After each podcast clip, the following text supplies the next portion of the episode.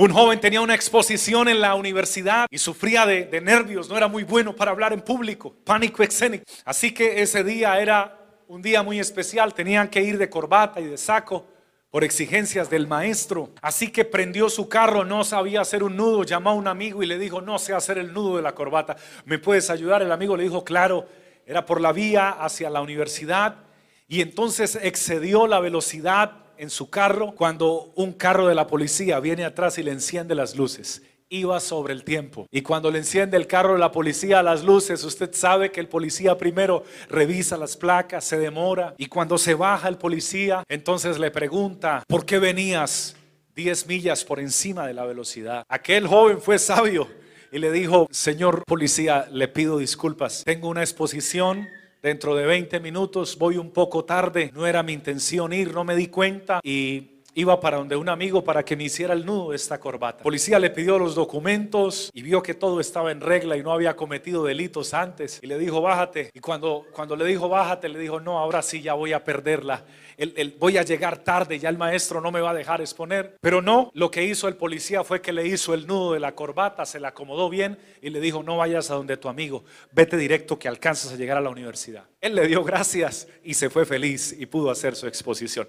A veces nosotros mismos nos complicamos la vida pensando y pensando, y ahora qué tal que no, y no voy a alcanzar a llegar, y no se me van a dar las cosas, y vivimos con negativas que no obedecen a la voluntad de Dios. Les recuerdo que si el Señor es su pastor, nada le faltará. Dios lo va a ayudar y Dios lo va a bendecir.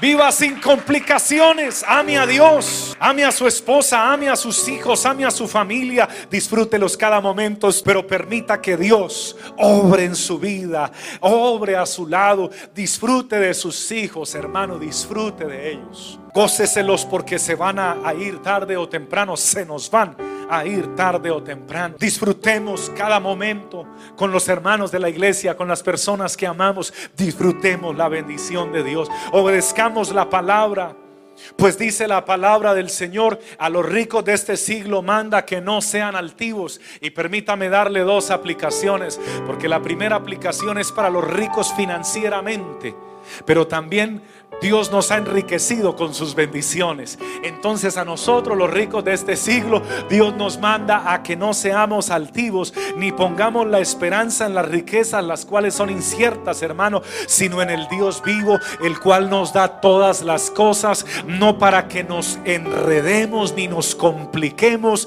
sino para que las disfrutemos en su presencia y en la presencia de las personas que amamos. La esposa le dijo al esposo: mi amor, no puedo esta vez ir a la reunión de la escuela de Juan, de Juanito el niño, porque tengo trabajo hasta tarde, así que vas a tener que ir tú. El esposo le dijo: lo siento mucho, yo tampoco puedo ir, tengo una cita de negocios y tengo un buen cliente y probablemente voy a asegurar un buen negocio. La esposa le dijo: yo no puedo ir porque voy a perder el trabajo, tú sí puedes decirle a ese cliente que muevan la cita. Él, con enojo y con molestia y con complicación, no le agradó y llamó al cliente y le dijo: no voy a poder ir, así que necesito que, que me disculpes, le dijo a aquel cliente, y que me vuelvas a dar la cita para otro día, eh, me, me permitas encontrarme contigo después. El cliente le dijo que sí. Y entonces se fue incómodo y molesto para la reunión de padres de familia a la escuela de su hijo. Ya su hijo estaba en casa y allí llegó, y mientras la maestra daba la bienvenida y pasaba lista, él era mirando hacia la ventana y diciendo: hubiese podido hacer el negocio, me hubiese podido ir muy bien, y yo aquí escuchando a esta señora hablando y hablando y hablando, y no se concentró en lo que le dijo la maestra. Cuando llegó el turno de su hijo Juan Rodríguez, el padre de Juan Rodríguez: ¿está acá? Sí, aquí estoy. No escuchó el primer llamado. Sí, después de todo lo que les dijimos, queremos entregarle lo que le corresponde. El papá recibió el paquete y abrió el paquete, y era eh, las calificaciones, eran unas calificaciones. Así que él mira las calificaciones, las cuales eran de cero a diez, y encuentra que por cada, cada eh, eh, materia que había allí, eh, las calificaciones eran de seis, seis, siete, seis, seis, siete, y, y con más enojo mete dentro del paquete y se va enojado de la escuela.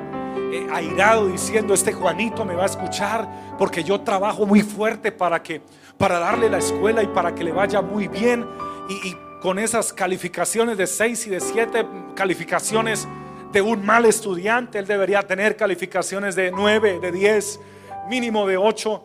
Y llega enojado y abre la puerta, y cuando abre la puerta sale corriendo Juanito, y con esa alegría de niño, papá, siendo un pequeño de ocho años, le abraza y le da un beso. Pero mientras eso, el papá se quita su cinturón y, y le da varios Varios correazos a Juanito, diciendo: estoy avergonzado de ti, yo trabajando fuerte para que tú no estudies. Y lo castigó severamente, mientras Juanito lloraba y sus mejillas estaban rojas, y, y, y, su, y su boquita se golpeaba de arriba hacia abajo por los nervios que tenía. Entonces fue y se encerró en su cuarto. La mamá escuchó de lejos todo lo que había pasado y se fue y revisó el sobre de las calificaciones. Después de haberlo revisado, se lo llevó al papá, que también se llamaba Juan, y le dice: Juan, yo te pido que tomes unos segundos para leer esto. Juan tomó nuevamente las calificaciones y se encontró que no eran las calificaciones de su hijo, sino que a su hijo le habían pedido que calificara a su padre con las siguientes preguntas: ¿cuánto tiempo dedica tu padre para jugar contigo? Seis. ¿Qué tiempo dedica tu papá para ayudarte en las tareas? Seis. ¿Qué tiempo dedica tu papá para salir contigo de paseo? Siete. Le fue un poco mejor ahí. ¿Qué tiempo dedica tu papá para contarte y leerte historias? Seis. ¿Hace cuánto, qué, qué tanto tu papá te expresa tu amor con un abrazo y con palabras? Seis. ¿Comparte tu papá contigo un programa de estudio de televisión? Seis. Cuando el papá vio esto, salió corriendo y fue y abrió la puerta de, de su hijo Juanito, lo abrazó y le pidió perdón, porque mientras leía esas calificaciones le dijo: Juanito, me calificaste muy alto, yo no merecía ni un seis ni un siete, yo merecía un tres, un dos o un cinco máximo, porque no te he dedicado el tiempo que tú te mereces. No te he disfrutado lo que mereces. Me he estado enredando y me he estado complicando la vida en trabajo, negocios y haciendo riquezas, y he descuidado la verdadera riqueza que Dios me ha dado. Tú eres mi verdadera riqueza. Y ese día su hijo le dio un beso y le dijo: tranquilo, papá, el Señor nos va a ayudar para disfrutar de aquí en adelante. Familia querida, la mayor riqueza que le podamos dejar a los nuestros no es el estudio, ni son las herencias, ni son los carros, ni son cuentas bancarias llenas de dinero. La mejor riqueza que le podamos dejar a nuestra familia es Jesucristo el Señor, y el tiempo que les dediquemos a ellos, el amor que les dediquemos a ellos, el cariño, y el no complicarnos ni complicarles la vida, sino vivir para agradar a Dios y para amar a los nuestros.